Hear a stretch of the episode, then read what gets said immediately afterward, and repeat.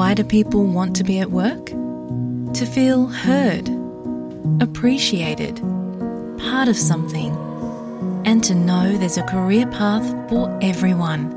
Inclusive workplaces are linked to increased innovation, productivity, and employee satisfaction.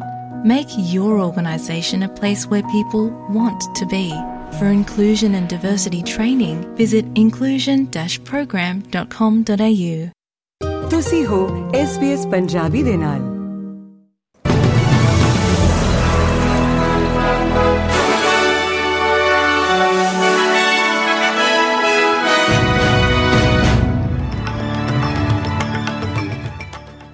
SBS ਦੇ news desk ਤੋਂ ਇੱਕ ਵਾਰ ਫਿਰ ਆਪ ਸਭ ਦਾ ਸਵਾਗਤ ਹੈ। ਅੱਜ ਦੀਆਂ ਪ੍ਰਮੁੱਖ ਖਬਰਾਂ ਇਸ ਪ੍ਰਕਾਰ ਨੇ। ਇਜ਼ਰਾਈਲ ਅਤੇ ਗਾਜ਼ਾ ਵਿੱਚ ਵੱਧ ਰਹੀ ਹਿੰਸਾ ਦੇ ਮੱਦੇਨਜ਼ਰ ਆਸਟ੍ਰੇਲੀਆਈ ਰੱਖਿਆ ਬਲ ਮਿਡਲ ਈਸਟ ਵਿੱਚ ਭੇਜੇ ਜਾ ਰਹੇ ਹਨ। ਰੱਖਿਆ ਮੰਤਰੀ ਰਿਚਰਡ ਮਾਰਲਿਸ ਦਾ ਕਹਿਣਾ ਹੈ ਕਿ ਇਹ ਤਾਇਨਾਤੀ ਇੱਕ ਸਾਵਧਾਨੀ ਉਪਾਅ ਵਜੋਂ ਹੈ ਜੋ ਸੁਰੱਖਿਆ ਸਥਿਤੀ ਵਿਗੜਨ ਦੀ ਹਾਲਤ ਵਿੱਚ ਉਸ ਖੇਤਰ ਵਿਚਲੇ ਆਸਟ੍ਰੇਲੀਆਈ ਲੋਕਾਂ ਦੀ ਸਹਾਇਤਾ ਕਰੇਗੀ।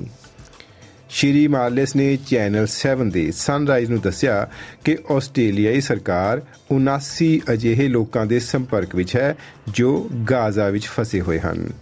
ਨਾਲ ਹੀ ਉਹਨਾਂ ਨੇ ਇਹ ਵੀ ਦੁਹਰਾਇਆ ਕਿ ਜੋ ਆਸਟ੍ਰੇਲੀਆਈ ਲੋਕ ਉਸ ਖੇਤਰ ਵਿੱਚ ਅਜੇ ਵੀ ਹਨ, ਉਹ ਜਲਦੀ ਤੋਂ ਜਲਦੀ ਘਰ ਪਰਤਣ ਦੇ ਉਪਰਾਲੇ ਕਰਨ।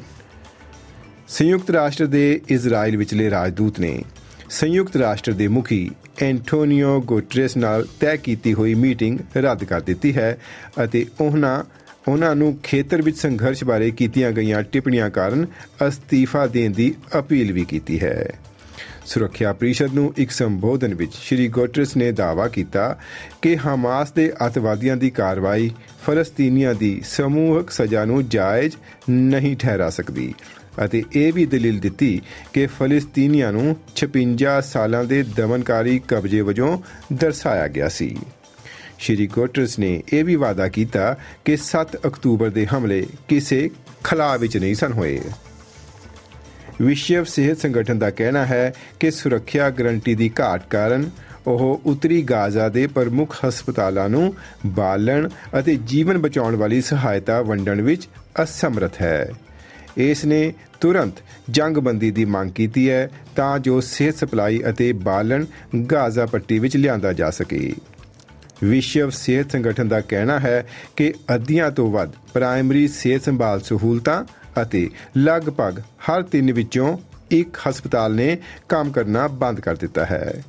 ਦੱਖਣੀ ਇਜ਼ਰਾਈਲ ਦੇ ਕਸਬਿਆਂ ਉੱਤੇ ਹਮਾਸ ਦੁਆਰਾ 7 ਅਕਤੂਬਰ ਨੂੰ ਹੋਏ ਵਿਨਾਸ਼ਕਾਰੀ ਹਮਲੇ ਤੋਂ ਬਾਅਦ ਇਜ਼ਰਾਈਲ ਵੱਲੋਂ ਖੇਤਰ ਨੂੰ ਸੀਲ ਕਰ ਦਿੱਤਾ ਗਿਆ ਸੀ, ਜਿਸ ਤੋਂ ਬਾਅਦ ਗਾਜ਼ਾ ਦੇ 2.3 ਮਿਲੀਅਨ ਲੋਕ ਭੋਜਨ, ਪਾਣੀ ਅਤੇ ਦਵਾਈਆਂ ਤੋਂ ਬਾਹਰ ਚੱਲ ਰਹੇ ਹਨ। ਹਮਾਸ ਦੁਆਰਾ ਚਲਾਏ ਜਾ ਰਹੇ ਸਿਹਤ ਮੰਤਰਾਲੇ ਦਾ ਕਹਿਣਾ ਹੈ ਕਿ ਯੁੱਧ ਵਿੱਚ 5700 ਤੋਂ ਵੱਧ ਫਲਸਤੀਨੀ ਮਾਰੇ ਗਏ ਹਨ, ਜਦੋਂ ਕਿ ਇਜ਼ਰਾਈਲ ਵਿੱਚ 1400 ਲੋਕ, ਜਿਨ੍ਹਾਂ ਵਿੱਚ ਜ਼ਿਆਦਾਤਰ ਨਾਗਰਿਕ ਹਨ, ਉਹਨਾਂ ਦੀ ਮੌਤ ਹੋ ਚੁੱਕੀ ਹੈ। ਸਤੰਬਰ ਤੱਕ ਦੇ ਪਿਛਲੇ 3 ਮਹੀਨਿਆਂ ਦੌਰਾਨ ਖਪਤਕਾਰਾਂ ਦੀਆਂ ਕੀਮਤਾਂ ਵਿੱਚ 1.2% ਦਾ ਵਾਧਾ ਹੋਇਆ ਹੈ, ਜੋ ਕਿ ਪਿਛਲੇ 12 ਮਹੀਨਿਆਂ ਵਿਚਲਾ ਕੁੱਲ ਮਿਲਾ ਕੇ ਹੋਣ ਵਾਲਾ ਵਾਧਾ 5.4% ਦਾ ਹੈ।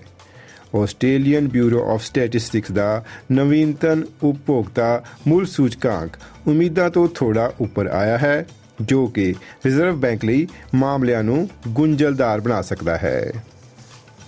ਪ੍ਰਧਾਨ ਮੰਤਰੀ ਐਂਥਨੀ ਐਲਬਨੀਜ਼ੀ ਤੋਂ ਉਮੀਦ ਕੀਤੀ ਜਾ ਰਹੀ ਹੈ ਕਿ ਉਹ ਇੱਕ ਹਫ਼ਤੇ ਦੇ ਅੰਦਰ ਅੰਦਰ ਆਸਟ੍ਰੇਲੀਆ ਦੇ ਰੱਖਿਆ ਨਿਰਯਾਤ ਨਿਯੰਤਰਣ ਨੂੰ ਪਾਰਲੀਮੈਂਟ ਵਿੱਚ ਨਵੇਂ ਕਾਨੂੰਨ ਵਜੋਂ ਪੇਸ਼ ਕਰਨ। ਇਹ ਉਮੀਦ ਕੀਤੀ ਜਾ ਰਹੀ ਹੈ ਕਿ ਅਜਿਹਾ ਕਰਨ ਨਾਲ ਔਕਸ ਸੰਬੰਧਤ ਕਾਨੂੰਨ ਦੇ ਰੁਕੇ ਹੋਏ ਯੂਐਸ ਕਾਂਗਰਸ ਵਾਲੇ ਵਿਚਾਰਾਂ ਨੂੰ ਬਲ ਮਿਲ ਸਕੇਗਾ। ਸ਼੍ਰੀ ਐਲਬਨੀਜ਼ੀ ਅਤੇ ਯੂਐਸ ਦੇ ਰਾਸ਼ਟਰਪਤੀ ਜੋ ਬਾਈਡਨ ਕੱਲ ਵੀਰਵਾਰ ਨੂੰ ਮਿਲਣੀ ਕਰਨਗੇ ਅਤੇ ਪਰਮਾਣੂ ਸੰਚਾਲਿਤ ਪਣਡੁੱਬੀ ਸਮਝੌਤੇ ਨੂੰ ਅੱਗੇ ਵਧਾਉਣ ਬਾਰੇ ਵਿਚਾਰ ਵਟਾਂਦਰੇ ਕਰਨਗੇ। ਊਬਰ ਅਤੇ BYD ਵਿਚਕਾਰ ਇੱਕ ਸੌਦੇ ਦੇ ਹਿੱਸੇ ਵਜੋਂ ਰਾਈਡ ਸ਼ੇਅਰ ਡਰਾਈਵਰਾਂ ਨੂੰ 10000 ਇਲੈਕਟ੍ਰਿਕ ਵਾਹਨਾਂ ਦੀ ਤੁਰੰਤ ਪਹੁੰਚ ਦਿੱਤੀ ਜਾਵੇਗੀ। ਅਜਿਹਾ ਆਸਟ੍ਰੇਲੀਆ ਵਿੱਚ ਘੱਟ ਨਿਕਾਸ ਵਾਲੀਆਂ ਕਾਰਾਂ ਦੀ ਗਿਣਤੀ ਨੂੰ ਵਧਾਉਣ ਲਈ ਕੀਤਾ ਜਾ ਰਿਹਾ ਹੈ। ਹੁਣ ਇੱਕ ਖਬਰ ਭਾਰਤੀ ਖਿੱਤੇ ਤੋਂ ਜੋ ਕਿ ਖੇਡਾਂ ਨਾਲ ਜੁੜੀ ਹੋਈ ਹੈ। ਦੱਖਣੀ ਅਫਰੀਕਾ ਨੇ ਕੱਲ ਮੁੰਬਈ ਵਿੱਚ ਖੇਡੇ ਗਏ ICC ਇੱਕ ਰੋਜ਼ਾ ਵਿਸ਼ਵ ਕੱਪ ਮੈਚ ਵਿੱਚ ਬੰਗਲਾਦੇਸ਼ ਨੂੰ 149 ਦੌੜਾਂ ਦੇ ਨਾਲ ਹਰਾ ਦਿੱਤਾ। ਕੁਇੰਟਨ ਡੀ ਕਾਕ ਦੇ ਸ਼ਾਨਦਾਰ ਸੈਂਕੜੇ ਅਤੇ ਹੈਨਰਿਕ ਕਲਾਸਨ ਦੀ ਤੂਫਾਨੀ ਪਾਰੀ ਦੇ ਦਮ ਉੱਤੇ ਦੱਖਣੀ ਅਫਰੀਕਾ ਨੇ ਖਰਾਬ ਸ਼ੁਰੂਆਤ ਤੋਂ ਉੱਭਰ ਕੇ 5 ਵਿਕਟਾਂ ਉੱਤੇ 382 ਦੌੜਾਂ ਦਾ ਵਿਸ਼ਾਲ ਸਕੋਰ ਖੜਾ ਕੀਤਾ। ਟੀਚੇ ਦਾ ਪਿੱਛਾ ਕਰਦਿਆਂ ਹਰਫਨ ਮੌਲਾ ਮਹਿਮੂਦ ਉੱਲਾ ਦੇ ਸੈਂਕੜੇ 111 ਦੌੜਾਂ ਦੇ ਬਾਵਜੂਦ ਬੰਗਲਾਦੇਸ਼ ਦੀ ਪੂਰੀ ਟੀਮ 46.4 ਓਵਰਾਂ ਵਿੱਚ 233 ਦੌੜਾਂ ਉੱਤੇ ਹੀ ਆਊਟ ਹੋ ਗਈ। ਦੱਖਣੀ ਅਫਰੀਕਾ ਵੱਲੋਂ ਤੇਜ਼ ਗੇਂਦਬਾਜ਼ ਗੇਰਾਲਡ ਕੋਇਟਜ਼ੀ ਨੇ 62 ਦੌੜਾਂ ਦੇ ਕੇ 3 ਵਿਕਟਾਂ ਲਈਆਂ। ਬੰਗਲਾਦੇਸ਼ ਦੀ ਟੂਰਨਾਮੈਂਟ ਵਿੱਚ 5 ਮੈਚਾਂ ਵਿੱਚ ਇਹ ਚੌਥੀ ਹਾਰ ਹੈ। ਦੱਖਣੀ ਅਫਰੀਕਾ ਵੱਲੋਂ ਡੀਕਾਕ ਨੇ 140 ਗੇਂਦਾਂ ਵਿੱਚ 174 ਦੌੜਾਂ ਬਣਾ ਕੇ ਇਸ ਟੂਰਨਾਮੈਂਟ ਵਿੱਚ ਆਪਣਾ ਤੀਸਰਾ ਸੈਂਕੜਾ ਚੜਿਆ ਦੋਸਤੋ ਇਹ ਸਨ ਅੱਜ ਦੀਆਂ ਕੁਝ ਪ੍ਰਮੁੱਖ ਖਬਰਾਂ। ਕੀ ਤੁਸੀਂ ਇਸ ਤਰ੍ਹਾਂ ਦੀਆਂ ਹੋਰ ਪੇਸ਼ਕਾਰੀਆਂ ਸੁਣਨਾ ਪਸੰਦ ਕਰੋਗੇ? Apple Podcast, Google Podcast, Spotify ਜਾਂ ਜਿੱਥੋਂ ਵੀ ਤੁਸੀਂ ਆਪਣੇ ਪੋਡਕਾਸਟ ਸੁਣਦੇ ਹੋ। Thank you.